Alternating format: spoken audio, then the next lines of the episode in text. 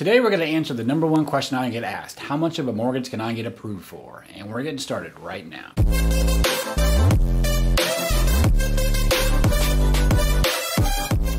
Hey, what's going on? I'm Emmett Dempsey, mortgage advisor with Geneva Financial here in beautiful Port St. Lucie, Florida, and welcome to another mortgage and home buying tip. If this is your first time here, you want to learn more about mortgages or the home buying process in general, go ahead and subscribe to my channel and ring that bell so you don't miss anything.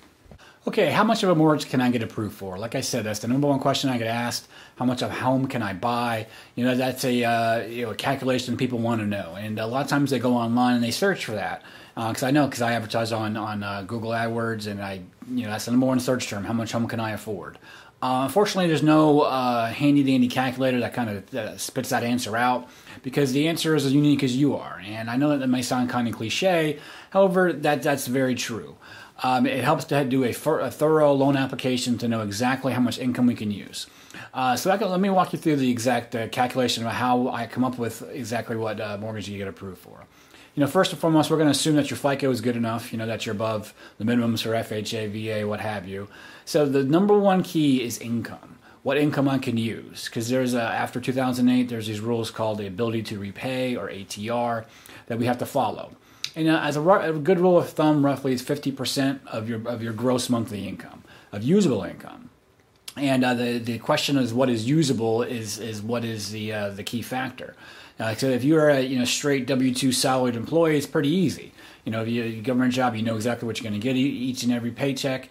That's easy for us to qualify because uh, that that's the easiest that we use. However, if you're self-employed, you got to have two years filed tax returns and do an average, and then we add backs. So it helps. We need to calculate exactly what that figure is.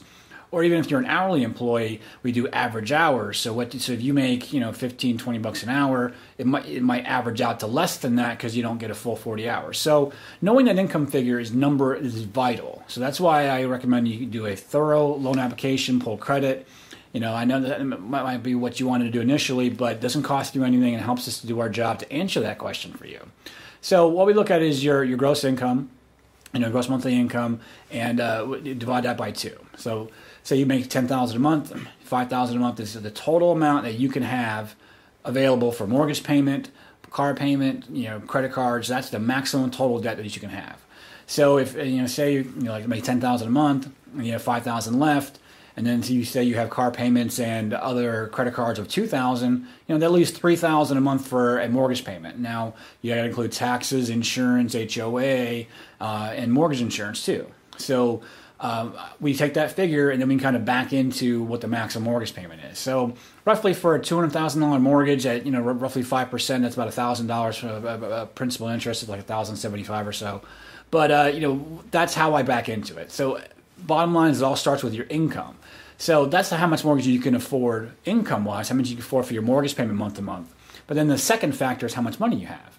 So if you you know want to you, you might make a lot of money uh, income wise, but if you don't have the cash to close uh, to make that happen, then uh, then it doesn't happen.